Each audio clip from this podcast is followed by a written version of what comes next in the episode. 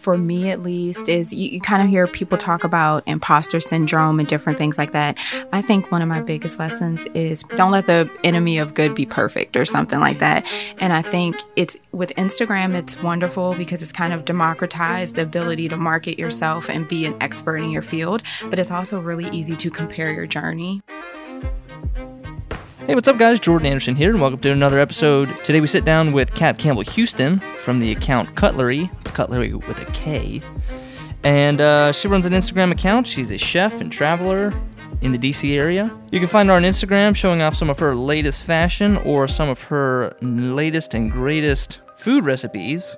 Uh, she is a food blogger, Instagrammer. Uh, we talk about kind of her process as you know, she's running. She's an Instagram influencer. She's a she's a chef. She's a traveler. So we're trying to talk about like how does she approach that from a small business perspective, and we talk about uh, kind of how she sees her workflow, how she sees her process. You know, when she's creating these culinary dishes, we kind of uh, ask her. We kind of get into like what her process is, what her workflow is, what her mindset is. This is a great episode. She was super fun to talk with. Hope you enjoy. Let's get started.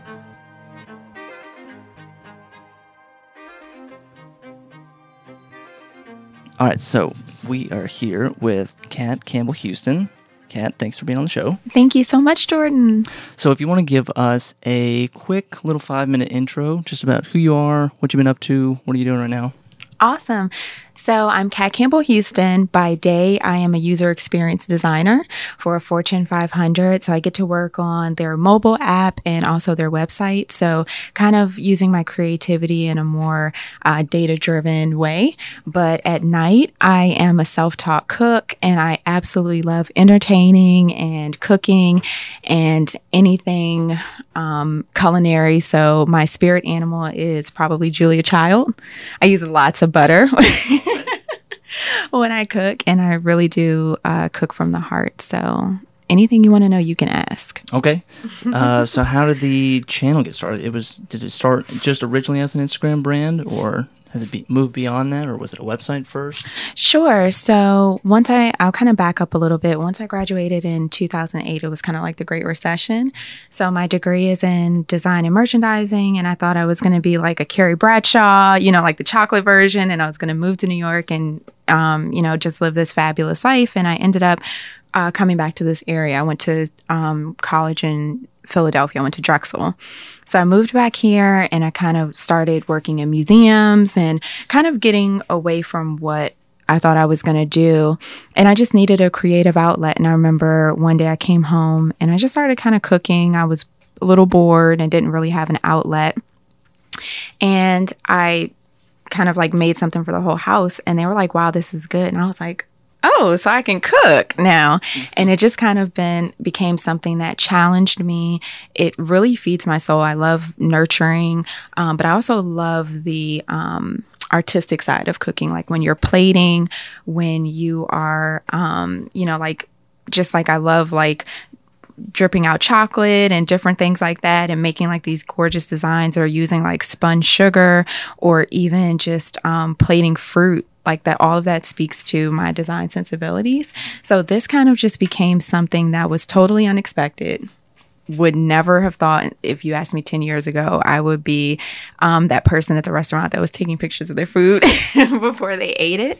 Um, and i love any excuse to entertain. Like i think last summer for fourth of july i did like the adult capri suns so I ordered like all the pouches off of Amazon. I'm like that person. I'm like, oh, it's you know, it's Christmas. We're gonna do this type of cocktail. Every or, holiday is an opportunity. Oh my god, I, I go crazy. Uh-huh. I'm always getting emails from William Sonoma or having something delivered to the house from Amazon. So um, this has just been something that really is a part of my life, and I do it with a great deal of passion. Mm-hmm. Mm-hmm. And did, as a child, were you did you cook at all? Or, no. And you have like no formal cooking training? No, none at all. I actually have some of my college friends um, in high school, and they're like, "You can cook."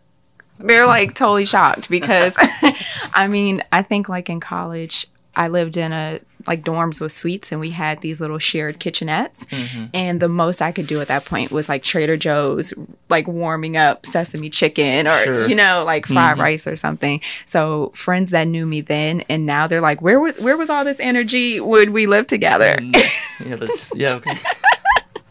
yeah. So then, what motivated you? You know, you figure out that you know how to cook. Mm-hmm. You kind of have a passion for it. It's kind of a nice bridge between your design day work and Mm-hmm. you just a little bit more of a creative outlet. Uh, what was the turning point where you say like, I'm gonna like I'm gonna post about this, or like I'm gonna start, I'm like I'm gonna make a brand around this, or like I'm gonna start a little business around this. So I would bring. Um, so two jobs ago, I was working as an administrative assistant um, within the government, and I would bring my like little Instagram pictures into work at times, and people would be like, "Why do you work here? Like, what are you doing with your life? Like?" And and so it was like those little things where you're like. Wow, like this re- really resonates with people, or this is encouraging to them. So it was just in that sense of um, it, it connecting with them and then your friends are kind of like hey are you cooking you know this weekend or like you know what are we doing you know it's cookout season or something so it was just those little um, bits of support that kind of um, pushed me and i do kind of want to go back to one thing so i couldn't cook as a kid or a teen and i didn't necessarily enjoy it but one of my first really happy memories of cooking was not only my mom, she was a person that she made like 50 dishes for Thanksgiving and Christmas, but I really do remember I didn't have cable growing up. So on PBS, I would watch Julia Child. There was another show called Dessert Circus. And they would make like all these like fancy desserts. And I was just like, that's just cool. It didn't make me hungry or anything like that. But it was just like, wow, you can do that with like frozen berries, or you can, you know, set creme brulee on fire or different things like that. I also loved Yan Can Cook. Okay. So those little things, um, you kind of like never connect the dots. It was just more something to watch that was interesting on TV. But now I find myself and I'm kind of like, maybe there was like a little seed, you know, planted there, or you don't know that you're going to be good at something until you ultimately try it. Mm-hmm. Yeah. Okay. so now you're running your Kutlery brand. Yes. And so how has that been? How is that like? You know, because you still have a full time job Yes. and like balancing all that. Like, what were some? We can go into tips about it. But Yeah, like, sure. How? What's sort of your approach basically to balancing all that? Wow. So, um, hmm, I would have to say, for me at least, is you, you kind of hear people talk about imposter syndrome and different things like that. I think one of my biggest lessons is probably not letting, um, what do they say? Like, let don't let the, what is it? Uh, don't let the enemy of good be perfect or something like mm. that. And I think it's with Instagram, it's wonderful because it's kind of democratized the ability to market yourself and be an expert in your field. But it's also really easy to compare your journey or your skill level to other people. Mm. So I think sometimes me moving beyond the fear of like, is this good enough? Like, is this post good enough? Or, you know, did I you know, edit this picture the best that it could be instead just putting it out there because it's really easy to say like, oh, I'm not, you know, in Washington Post style section yet, or I'm not, you know, being retweeted or reposted by this brand. What goes through your mind when you're comparing yourself? Is that a good thing that you compare Mm-hmm. yourself to others? Is it? Is that a? Does that cripple you Mm-hmm. at times? Like what when you when you say like you look at other people's work Mm-hmm. on Instagram, how, like what's going through your mind? Um, it's it can definitely be a double edged sword because you'll say, "Hey, you know, I'm I'm looking at their style and I'm kind of saying, how did they, you know, get that shadow, or how did they know how to." style the food just right because that's a pure art form of knowing what colors are complementary knowing what textures go together how to focus on the right part of a dish and what to blur and different things like that but it, it can also be something where you kind of be a little too harsh on yourself at times because you're like man like you know am i getting the engagement that I want? Am I getting the metrics that I want? So I think it's always that constant push and pull of saying, you know, let me look at someone and be inspired, but not necessarily use that as a, a negative against myself and say maybe I'm not, you know, getting the reach I want because the key is really engaging and building your own community. Mm-hmm.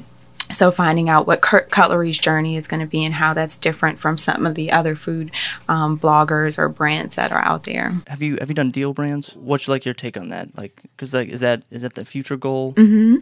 Um, I think it's really a great opportunity because any chance for a creative person to be paid and made whole for their services because you look at Instagram has been such a great place for highlighting other brands. Like I know that um, if I find something I really love, I'm like, oh, in my stories, I'm like, oh my god, I love this honey, mm-hmm. or I love you know whatever. So I definitely think it's wonderful if you're paid for that because I mean you are giving visibility to other brands or other companies. So I think it's good on one hand, but I think it can also be restrictive sometimes because Instagram kind of started at this as this very organic platform where people mm-hmm. would just mm-hmm. be like, oh, I'm taking picture of this tree I like, or like I'm yep. here eating and stuff.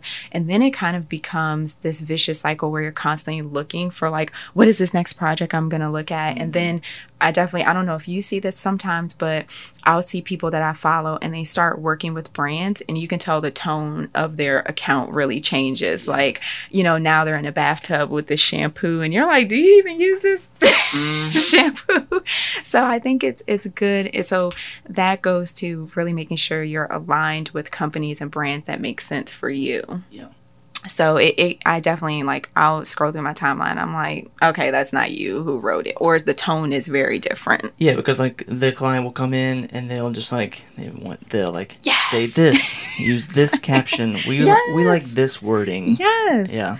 So i think it's it's good if you can do it on your own terms and mm-hmm. it feels authentic to your brand and it resonates with your audience or your community that you've built. But i think that you know I'll give you like a perfect example of something. So I went to the Clicquot Polo Classic two weeks ago. Okay. And one thing that I noticed was so many people, like people were there with their photographers.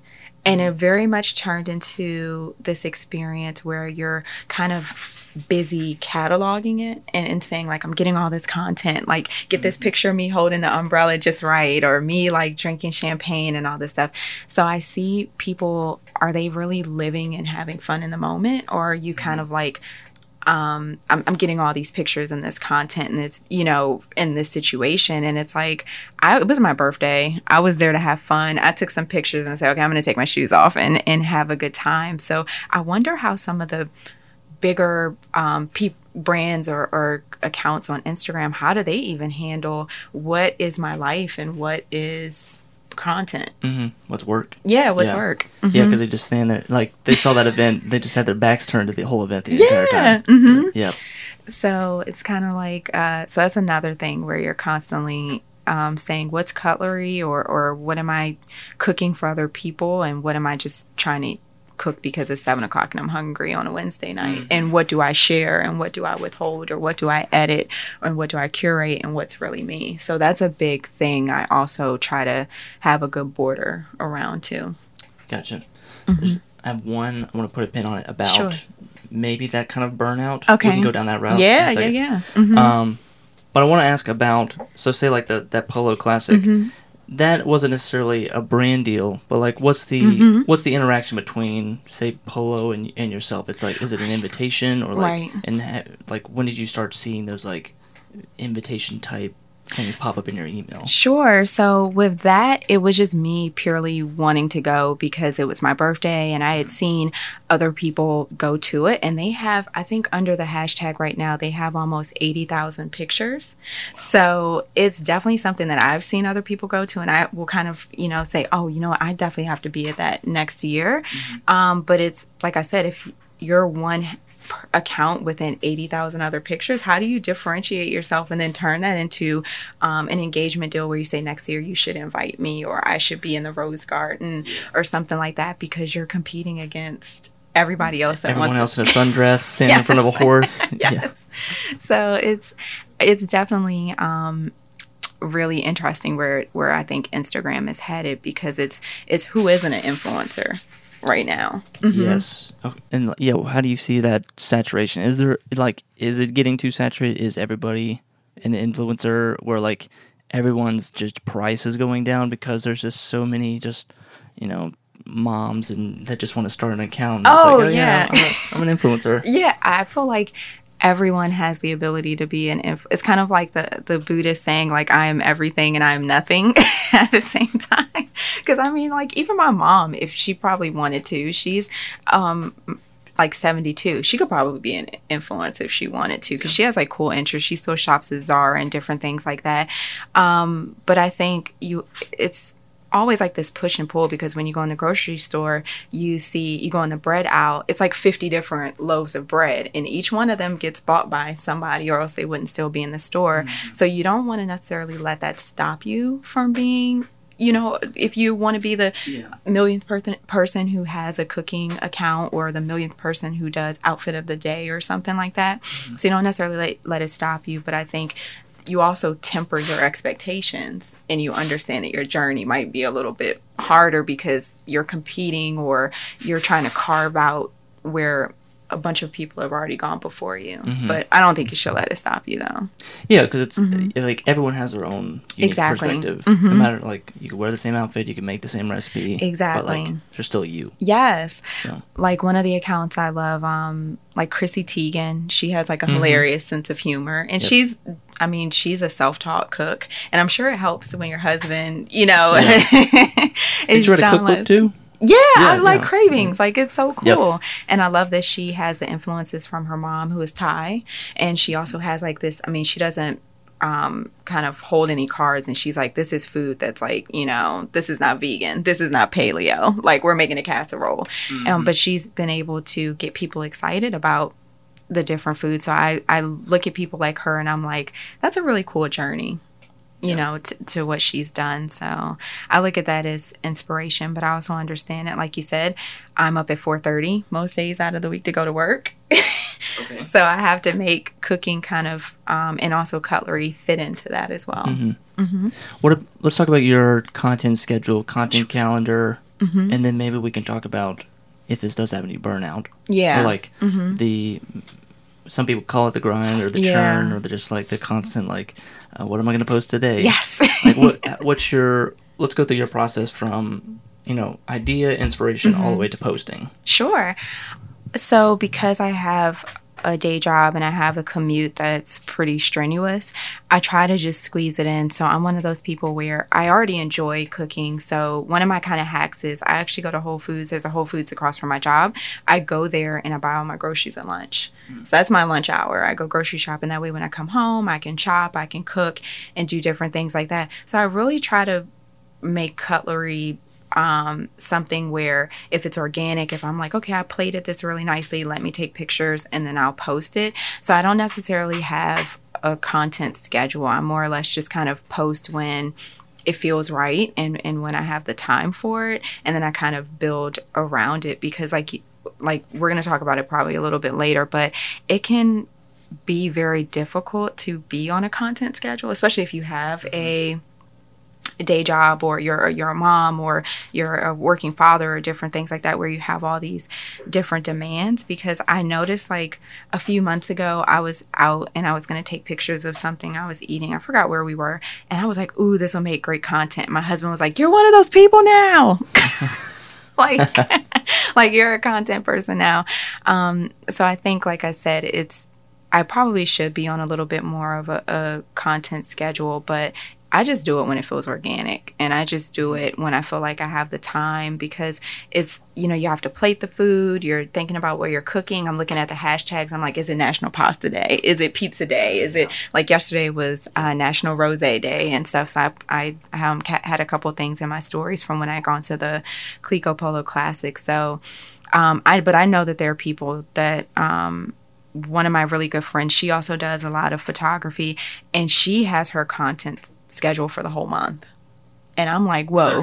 Yes, she yeah. does it 30. She picks one weekend every month and she plans for the next 30 days. And I wish I could be that disciplined, but mm-hmm. you know, you guys are going to get what you get. Which has been fun though. Mm-hmm. Yeah. So it's, yeah, so are you just kind of like it's Tuesday. I've yeah. got I've got some content. Mm-hmm. Let's throw it up. Yeah, and I'll I'll post it or sometimes I'll say, "Hey guys, I'm, you know, oh god, there goes that YouTube, hey guys." Um I'll get on my stories and I'll say, "You know, tonight I'm making uh, pasta with chicken sausage and basil and I'll walk them through how to make it all. Or recently I built a overhead camera rig. I didn't want to have to buy one because they're like $200. So I went to Home Depot and I got all the materials and I built it for myself for about like $90.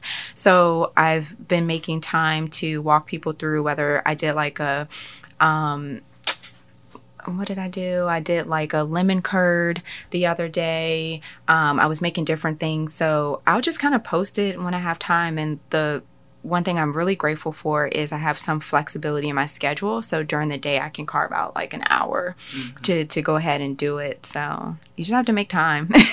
yeah. Yeah. Uh, so uh, do you collect your ideas? Do you uh, like? Do you have some sort of app, or do you have some sort of like master list where you have all your content ideas, recipes, um, do you track even like fashion ideas too? I do. travel ideas? Yeah, okay. I'm I'm always screenshotting on Instagram. Okay. Like if I see different things that people are using, I say like, oh, I'm gonna put it. You know, like I'm gonna need to set an alarm because I want to revisit this thing that I've just seen. Mm-hmm. Uh, Airtable is re- really great because it, you can do mood boards in there. Mm-hmm. You can um, track different projects that you're working on, so it's really great for.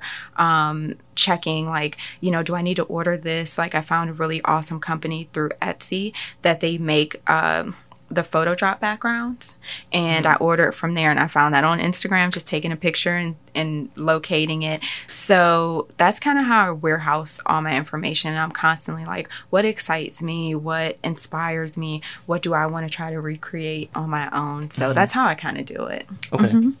and from there, are you prioritizing it? Are you saying like this? I mean, because you Mm-hmm. You say you don't do really any pre-scheduling, no, nothing like that. I should probably uh, do it more. Like I think in July we were thinking about going to Complex Con in mm-hmm. Chicago. So what I might do is I'll say, okay, if I'm going here, I'm gonna make sure I get some pictures. Or when I was in New York last uh, two weeks ago, I went to Supreme, so I made sure I got some pictures while I was in there and stuff. So I'll do a little bit of scouting, but I really keep it pretty light because I you're always at least for me, I'm always balancing just having a good time and mm-hmm. making sure I'm living life, and then also saying, you know what, if I want to share this, I will. Okay. Yeah. So you're getting ready to post a photo. Mm-hmm. What are your What are your apps? What are your tricks? What are your tips for that? So I love Lightroom presets. They make my life so much easier, and I get them off of Etsy because they're like three and four dollars, and I save them. So I have some for food, some for landscape, um, some for that I think work really well with my skin tone. Mm-hmm. Um, so that helps a great deal. I use the Foodie app.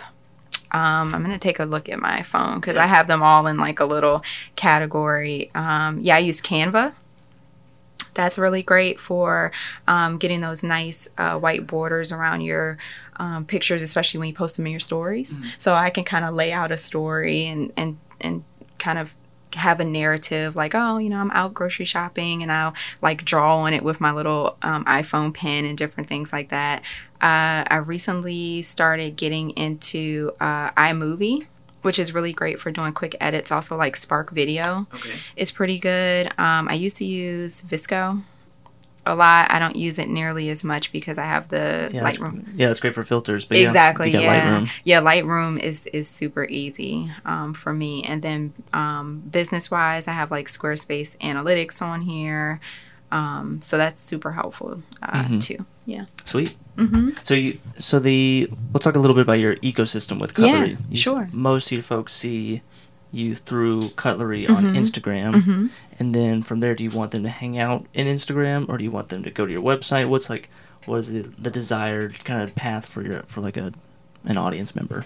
Sure. So um, for me, I really at least love Instagram for the visual storytelling aspect. So what I try to make sure I do is if I take like a big trip, I do the um, highlights on my profile.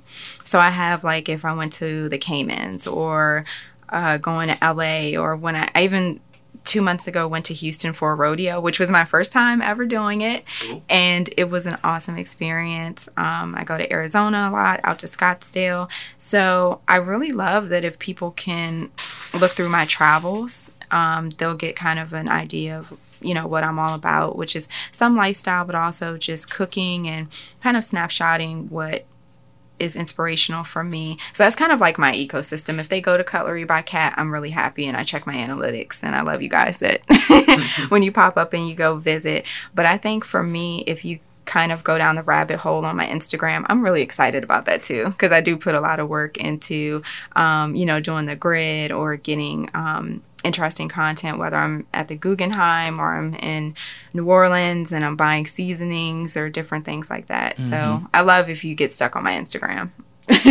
okay. Yeah. Um, with recipes, mm-hmm. how are you developing those recipes? Is there testing? Is there inspiration? Is there a little bit of like, oh, I saw this on Bon Appetit. I'm mm-hmm. like, I'm gonna make that my version of Bon Appetit. It's like all of that. So I definitely have a test kitchen uh, going on, and I'm kind of going over to my husband like, can you t- can you taste this and tell me what I'm missing? Uh, I have great joy in exploring. Uh, I also believe in learning the rules so you can break them. Mm-hmm. So, one of the first cookbooks I invested in was The Art of French Cooking. Julia Child, uh, getting all the how to make a roux, how to make a sauce properly, cutting techniques.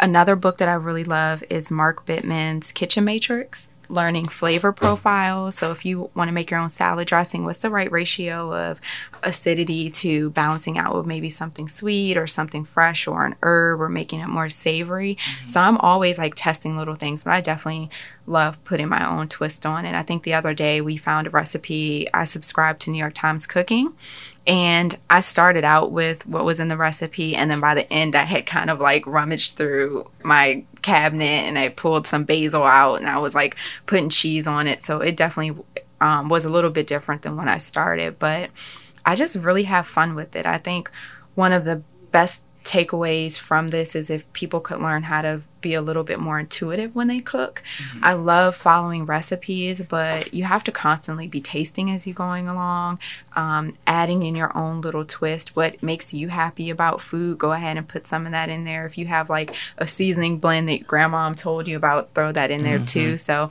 just having fun with it. Okay, and then yeah. yeah, I was gonna ask you like, how strict are you to like you must follow this recipe exactly or like you know like add salt don't add salt yeah like, it's up to you so the interesting thing is because baking is like chemistry okay that I follow. You got to get that right. Oh my gosh, okay. baking is like I have a digital scale at home. Um, you know, if I'm using my KitchenAid mixer, um, so I make a replica of the Levain bakery cookies, and that recipe is so strict that you have to count the revolutions when um, as the mixer is going around i'm like okay three two one stop mixing. Because if you over mix it the cookies will they get too soft in the oven and they don't cook right. So if it's baking mm-hmm. i'm i am a chemist. I'm following exactly what they tell me. If it's anything else i'm like man if that's burnt we're just gonna flip that over and put some sauce on it. Nobody yeah. nobody will know. Um, yeah because like grilling sauteing yeah. uh, even like salads you can just yeah you, you, don't have to get it exactly right. Exactly. Um, I mean, now, if, like you said, if it's um, sometimes cooking meat, I'm, I'm really particular because you don't, you know, if it's salmon, you don't want it to dry out. So I have a special way that I cook that where I might only saute it on one side, flip it in a cast iron skillet, and then put that in the oven. Mm-hmm. That way it browns on and sears on both sides, but the middle is still nice and moist, doesn't get um, overly dry. So with that, I'm a little bit particular, but you know, anything else, I'm like, we're, we're going to be okay. And I think part of that is having that um, lightheartedness around cooking. But yeah, if it's baking, oh yeah, I'm following on instructions. okay. I'll put you on the spot with this one. But yeah. a one of your favorite. Let's say I have no cooking skills whatsoever. I okay. come to your website. What's like a, a good recipe that you're gonna recommend? Ooh, probably probably my midweek turkey bolognese. Okay. Because you have the freedom to put in veggies that you like, um, but you're not necessarily on the spot to make your tomato sauce from scratch. So. I love Rao's sauce. Um, it has great taste. You can also put in some maybe like tomato puree if you want, or if you just want to start with like, um, I know Action Bronson. I really love his Instagram account he's really cool. He has a two minute tomato sauce that I follow, which is just crushed San Marzano tomatoes, Calabrian chilies, fried garlic, and a little olive oil and fresh basil, and you have like pasta sauce right then and there. Um, so so yeah, like definitely the midweek bolognese that's on there is a really good one. I love making ice cream Believe it or not, I That's have. that's a simple thing to do. Yes, Okay. people think that. So I have the Cuisinart ice cream maker, and you just put the cylinders in the freezer um, overnight, and you can go to town. Like you can be your own like Baskin Robbins with this, because I've made creme brulee ice cream. I make the edible cookie dough ice cream. I've made strawberry shortcake. Like anything you have in the refrigerator, you're like, I want to put some cinnamon toast crunch in there. Okay. You cannot mess up ice cream. I, sounds like it. Yeah. Yeah, so um, that's a good one. Uh, I have the re- uh, ice cream recipes on there. I'm trying to think. I just have um, a lot of stuff. I also do some lifestyle and, and travel too. But I think if you could take away anything, is like, how do I make cooking fun? Yeah. Yeah. And like approachable. and Yeah. like- yeah. Because it's like, I think with how easy delivery is nowadays Yes. and like just frozen food Yes. section is like Mhm. overflowing, like people have like kind of forgotten how to cook. Like Yeah. the basics of cooking. Or because it's intimidating. Yes, and that's one thing I I hope that people kind of take away as well is that cooking you're not cooking for Gordon Ramsay. You're not on Master Chef.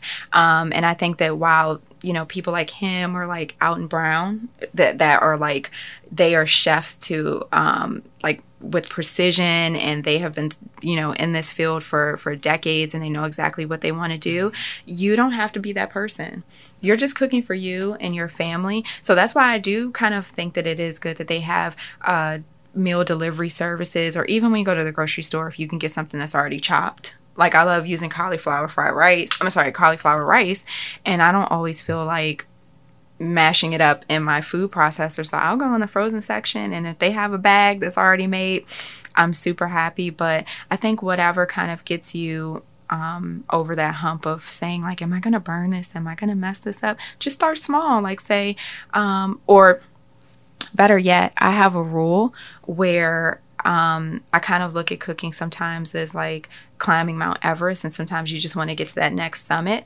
So, one way that I take away a lot of the stress is that I don't need to do everything. If I'm gonna make my own sauce, then I might buy a fresh pasta. I'm not gonna make fresh pasta too, because making fresh pasta is kind of hard. Um, so you don't have to do everything. If you want to make um, an awesome dessert, then maybe say like, you know what, I'm gonna use store bought ice cream, but maybe I'll make like a ni- nice compote, or like maybe I'll just get like the little angel cake that's already made, and I'll focus on the ice cream. So you don't have to do everything yourself. You can you can call in help. you can phone a friend. Gotcha. uh, are there, with the cooking side of your brand, Mm-hmm. is there are there any plans to do like a big project? Like, do you like a how how far out of the question is a cookbook or like an ebook? Like, is that is that something like So that's exactly what I'm working towards right now is starting to catalog some of my favorite dishes and I would love to do an ebook. So something I've kind of been working around in the background and when I do my cooking workshop in 2 weeks, I'll be able to debut some of those dishes as well. So uh, for the cooking workshop that I'm doing um, in conjunction with Common Good City Farm in DC, which is right over in LeDroit Park next to Howard University, I'm going to be doing a ratatouille which is just a fancy chopped vegetable dish with tomatoes. Mm-hmm. Um, and it's really delicious and it looks fancy. It's one of those show dishes. Uh, if you can think about like the Rice Krispies commercial from like the 90s, where the mom had to splash her face with flour and water and look at, you know, and tussle her hair so she looked like she had just been through it all. And she says, Hey, here are those Rice Krispies. That's definitely a dish where it's a showpiece. It's super pretty, but easy to make. Um, so I'll be doing that. I'll also be doing fried okra. I love, my mom's from the South, so I love comfort dishes. And fried okra is like the chicken nugget of vegetables. So if you like deep fried stuff, that's right up your alley. Um, I'll also just be doing a crudité platter with some green goddess dressing. So all those little things that are easy to make, good for entertaining, something that you can have fun with. Um, that's what I'll be including in there. So yeah, you like kind of spoke Okay. it up. nice?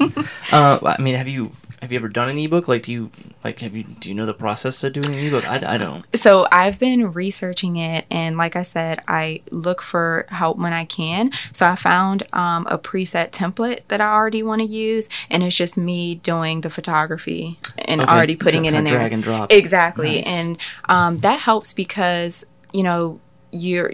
I kind of look at things like a pie chart. So I already have like a finite amount of, you know, bandwidth and time and resources. So I can either focus on maybe the layout and getting that just right or saying, you know what, I'm going to cook plate and edit and take all the pictures. So let me just kind of focus on that. So I've been looking at a way to um, try to charge for that, or if I want to turn that into something where it's just more of an entryway into something else more concrete, um, I want to do. But yeah, I've been looking into an ebook, and people have been asking, like people DM me and say, like, A, when are you going to cook for me? And B, how can I make this myself? Yeah. Mm-hmm. Yeah, because there's like, I mean, from a from a business perspective, there's a lot of like revenues that you can, you Mm-hmm. Can do. It's like ebook, and you say you're doing your online or not your online course, you're doing an actual Yes, cooking live demo. Yeah, Mhm. live. So how how was that organizing a live demo? Like, or tell me about the first one. Yeah, sure. So I um, submitted a proposal to a spice shop that I had uh, shopped at, and I really loved their journey. And I pitched the idea to them, and they had a cooking space because one of the hardest expenses is finding a place that I can rent. And cook in, that's a great expense. I have to provide all my own supplies, food, which is not cheap. And how do I kind of break even? So I Yes. ended, yeah. So I And, ended up and per group or per per Exactly. classmate, yeah. per you know Yeah. if you're going to do per person it, you have to you need to have so many courses um, to kind of make the ticket sales look more appetizing pun intended um, for them to want to support you so i found a great uh, collaboration between me and this spice shop and i ended up getting the sickest i had ever been in like 10 years. Like i was out of work for a while. I was Wow. like really sick and it was really deflating for me because i had put so much time into the proposal planning ordering all this stuff. I remember i had ordered um, all these uh, micro herbs to be flown in from california so i kind of get Fancy. this right and i get this package and i'm i can't even taste anything so because my nose is so stuffed up and Mm-hmm. i was sick so um, with that happening it was really like a, you know how do i kind of pick myself up and dust myself off and, and start again and luckily everybody was understanding because nobody wants you coughing over them while you're cooking Sure, yeah. so um, it was amazing. So then another, uh, so Common Good City Farm reached out to me and said, Hey, would you like to do a workshop? And I was like, Absolutely, I would. So I put together a proposal and I used some of the, the photography from existing dishes I had already made that were on my website and were on Kutlery. And what I did was I decided to tie showcasing their um, food from their farmers market and their farm on site with teaching about the history of LeDroit Park. And they love the idea, and that's what it's going to be. So it's going to be called A Taste of History. It's on Thursday, June 20th. And we are going to, you're going to see me prepare uh, some food for you. You're going to get to taste several dishes, and you're also going to get to learn about a really amazing history of that the area, which is LeDroit Park. So um, it's right next to Howard University. Um, it's a gorgeous, it's that perfect kind of like green space within the city, and it has an exciting history. Yeah. So you've got the ebook, you've got the live demo, Mm-hmm. Yes. you've got your, you know, Kutlery brand as a whole. How are you approaching this all as a small business owner? Great. So, one of the best tips that I read was even if you're a small business, even if you have like a little nugget of an idea, you need to start tracking your money because it's very easy when you might, you kind of tell yourself, well, I kind of told myself from the beginning, well, I don't necessarily have a service that I'm selling immediately because I'm just an Instagram account. Um, so I can just kind of take my regular money and use it to funnel it over here. And what ends up happening is you put more money into it than you even realize because you're like, oh, I can just order this stuff on Amazon or, oh, yeah, I can just buy this KitchenAid mixer because I'm to- totally going to use it and use for it the business. it's for the business, quote unquote. Um, so kind of starting to really track my expenses. So I have expense tracker on my phone that I use. Airtable is really great for mm-hmm. taking pictures of your receipts or a screenshot of when you order things online. And that really kind of helped me kind of put the brakes on and put a yellow light and say like what is the end goal because i'm investing mm-hmm. a lot of you know money or time or resources into this i should a get paid for it at some point, even if it's not necessarily today, and also kind of helping to say, let me put on my business hat first, because I don't know if you've experienced this, but I know definitely me where you're like, well, you know, I'm good at this thing. I don't know if I should charge people for it mm-hmm. or, you know, this is just for me. This is a hobby. And I think if it's something you really care about, you're constantly in a state of curiosity and learning, you should be paid for it. Yeah. Yeah. I mean, yeah, because you we talked about earlier a little bit of imposter syndrome. Yes. Like, and then you know, in my, in my world, and I'm sure your world, with like the creatives or like the struggling artists, Yes. like they're afraid to charge, or like why, like why do you think that is, or why, you know, and how did you, how have you convinced yourself, like, I need to be paid for this? Um, I struggle with that a great deal because I have been Instagramming my food for at least like five or six years now. Before I was like, and I would always kind of hide behind, oh, this is just a hobby, or I'm just, I'm just having fun. You know, you guys, I'm just posting, you guys. And I think part of it is fear that if I actually put this thing that I care about and I really love doing out for other people, are they going to pay me for it? Are they going to like it? So I think sometimes, for me at least, it was very easy for me to kind of hide behind and say, well, this is just a hobby. This is just something I love. And my husband has been a big person in my life that has pushed me to say, you're talented. You should get paid for this. Mm-hmm. And, it, and I think if you kind of at least for me, reframe it of, okay, I don't need to make a million dollars from it, but I at least should be paid for the energy that I've put into something. So definitely me doing this cooking demo was me stepping out and kind of getting across fear and saying, you know what, I'm going to put this out there.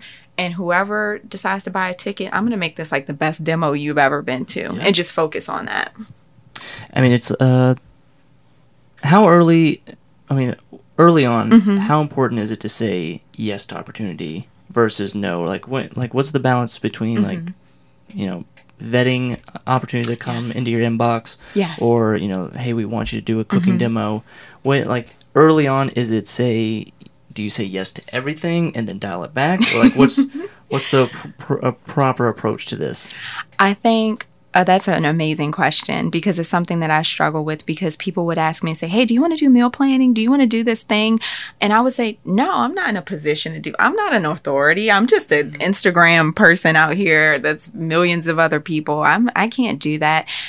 I think a healthy approach is saying what you're looking for first and foremost is professionalism and other people that bring opportunities to you and also working on making sure that all your communication how organized you are how detail oriented you are is also being a professional. So Jordan, this is a little bit of a hum- humble brag for you, but I love like how you approached me. You had everything set up through your website for us to schedule the podcast. You had a great presence online, and that made me say yes to the opportunity.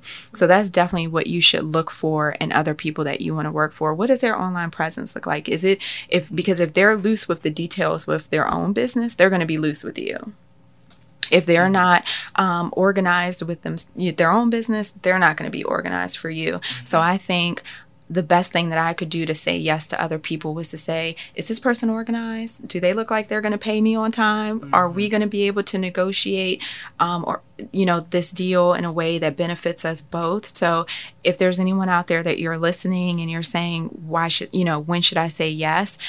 Of course tune into your intuition but be very aware of red flags. Look at someone else's how they handle you know th- their own business and say you know what? If they're uh, you know if they and it's not about follower count.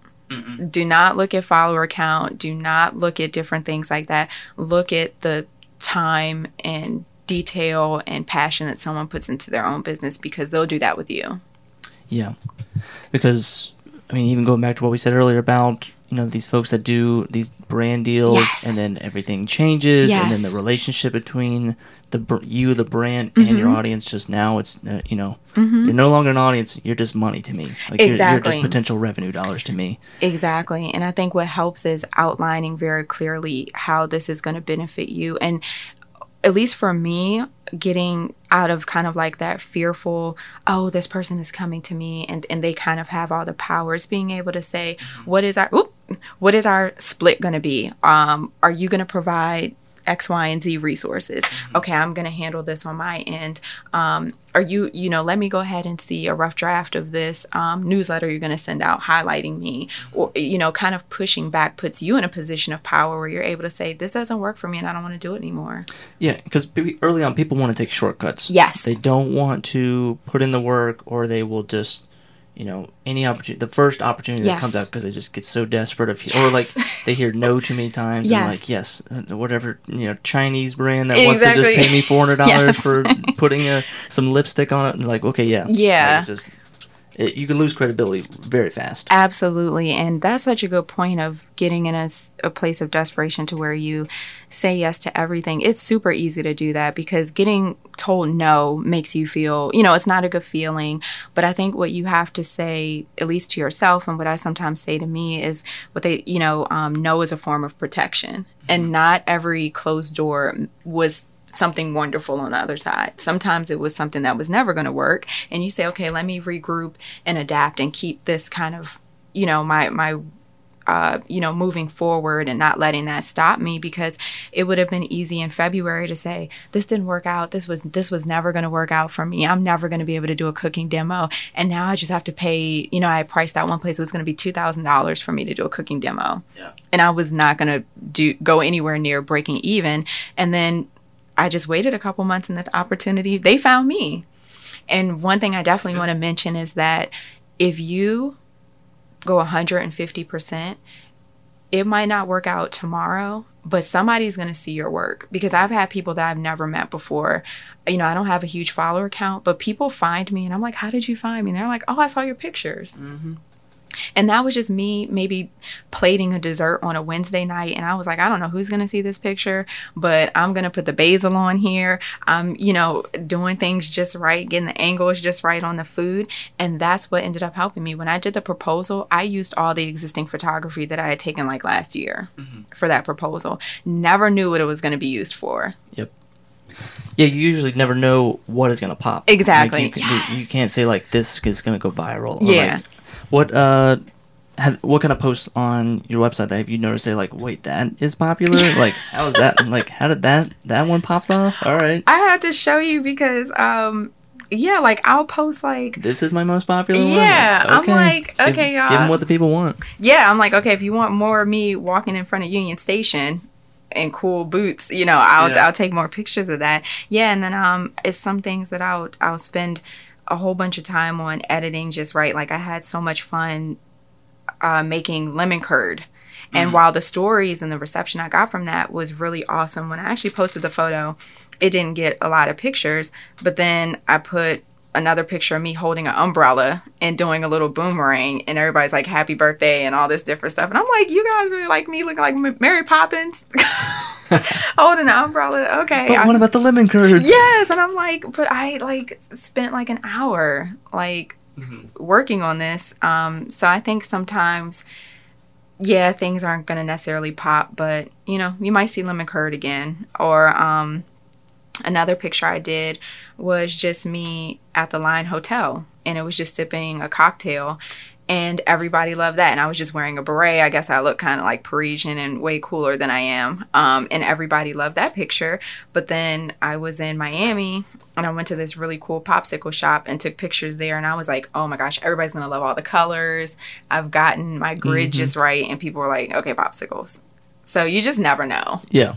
So you kind of have to try it all. Yeah, try it all and just like, or be just kind of impervious to opinions, good or bad. yes. Like I think my um, picture with like the most likes, I was at the National Building Museum when they did the Snarkitecture exhibit last year. So it's just like me inside of like this Oh, little yeah. like cool house structure. And everybody was like, where were you? My wife dragged me to that one. Oh, nice. She's a good wife. It was it was cool, but I was like, there were a lot of people with their phones out. Oh my gosh. So this in there, I mean, you know, people were having like lifestyle photo shoots in there. And I just kind of climbed in and we took like two pictures and I climbed out. Mm-hmm. And everybody was like, Where are you? This is so cool. But then I went to That was the one with the ball pit, right? Yes, it had the ball pit and everything. I couldn't even get in there because it was like 800 people. And I said, Okay, well, that's Yeah, not it going was work. it was like literally taking turns, like Yes. two iPhone photos, and you're out. All right, next. Yes, You're like, and- okay, kind of like holding the phone up and you're kind of getting your yourself just right. Mm-hmm. Um, but then I went to the Caymans and I climbed out where they have uh, this like coral that will like cut your feet up. So I had to like, you know, kind of gently walk out there in the sunset. And then like people were like, okay, sunset, cool. yeah, didn't know. What's your uh, let's get a little nerdy with Sure. camera gear. Do you just use your iPhone, Um, or I, do you have a camera at home, or so I have a Nikon at home. Okay. Uh, and I use that. And my brother, he actually is a photographer, and right now he works in like photography sales. And he's the one that's kind of steered me in the right cor- uh, direction of of getting equipment. Um, so I don't get. I I know there's some people out there. They're gonna be like, "What kind of lens do you use?" And I'm like. always? I'm like, I, I don't know. It has some numbers on it, but I feel like what helped me the most is just, um, just trying anything. I'll go out there and I'll take like ten different photos of the same thing, and maybe I'll change the aperture, or you know, I'll go to. Um, you know, trying changing the ISO or different things like that. So I'm more into just like seeing what what works and, and what feels right. But yeah, I have a Nikon at home and I take it all around with me. But with the iPhones getting even better, sometimes just for on the spot, it's really good. Um, I was watching a documentary, it might have been on like Frank Lloyd Wright or or someone, maybe Ansel Adams, and they said that it's the person behind the camera. Yes. Six inches behind the camera. so Exactly. that's what counts. That's what counts. So I mean, if you have like an old Kodak disposable, if you're really good and you're in tune with your personal style and your aesthetic and you know what you're doing, you could get some good shots on that. Absolutely. Yeah. Yeah. People get really crippled by like, Yes. okay, I can't do this because I don't have that camera. I Mm-hmm. don't have this lens, or if I had this stabilizer, it's like, Exactly. just just get out there and do it. And like I've had so much fun with doing things on uh, Instagram stories. Like one of the things is sometimes I'll do a screen recording of me writing on a photo. And then I'll crop it so that it looks like I'm writing a message. So I mean, you can just do whatever you want. Yeah. Mm-hmm. Yeah. There's like, yeah. Have you found? What have you found to be more creative, the Instagram story side Mm-hmm. or Instagram post? stories Stories, okay. stories um you could be anybody you want you could be like a newscaster in there you can do igtv and set you know just a little um, mount up in your kitchen and if you have a cool kitchen then you have your own cooking show Mm-hmm. um, one of the accounts that i really love is the Feedfeed and they get Okay. all these different people to do these little cooking segments. So one day you might get someone that's going to tell you how to truss a chicken and how to properly, you know, just cook a quick chicken dish. But then you'll get somebody that they're like, "Hey, we're going to make vegan stroganoff." And you're just like, Okay. okay. I didn't even know I wanted vegan stroganoff in my life, but you know, I'm gonna make it now because you made it exciting. So the stories it's to me what really grabs you in, but your Instagram account is kind of your anchor. Okay. Yeah. I mean, sense. It- Yeah, because it is temporary. You just, but, Yeah. but you take those stories and you'll make highlights out of them Yes. as well. mhm. Okay. and I'll do that because you can just have fun. And to me, with Instagram stories, it to me it represents more of what Instagram used to be, which was like this kind of just snapshot of this thing that I saw that was cool, and it's going to disappear in 24 hours. So if it doesn't resonate with people and they don't like it, but that's kind of where you make your magic. Yeah, and the Yeah. post is more of the polished magazine Yes, cover. exactly. Okay. hmm I see. Well, I don't have any, anything else. Are there anything we didn't cover that you want to cover more of? Sure. So I would like to mention just some awesome cooking tips Okay. for people. Let's go into basic cooking tips or some awesome cooking tips. Okay. I hope they're awesome, but they'll probably be basic. Okay. What do you got? So, for cooks of any level, I'll recommend just a few things that I think everyone should have in their kitchen. So, the very first thing that I think anybody should have in their kitchen is a cast iron skillet. I have some that are like 30 years old that were passed down to me, and they are amazing. You can't destroy them.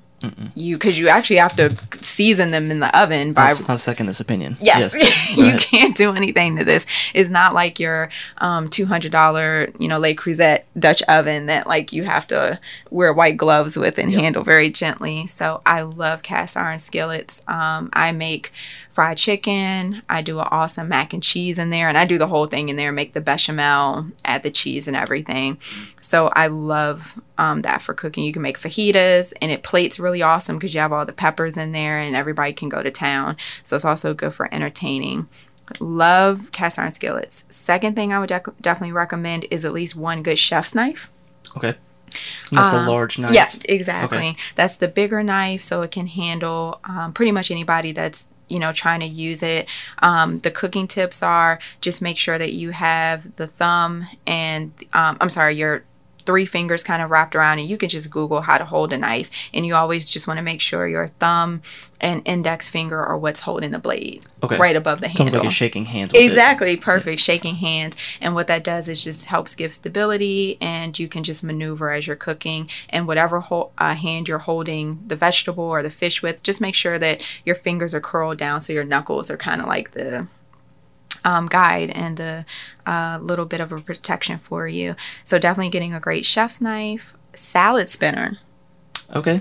I love having a salad spinner. Um, I used to be one of those people that would just dry my veggies um, in the paper towel, and you just kind of end up crushing and bruising all them. So a salad spinner is great um, for drying things out and just making sure they kind of retain their perky, you know, fresh farm fresh kind of look. Um, so definitely use one of those.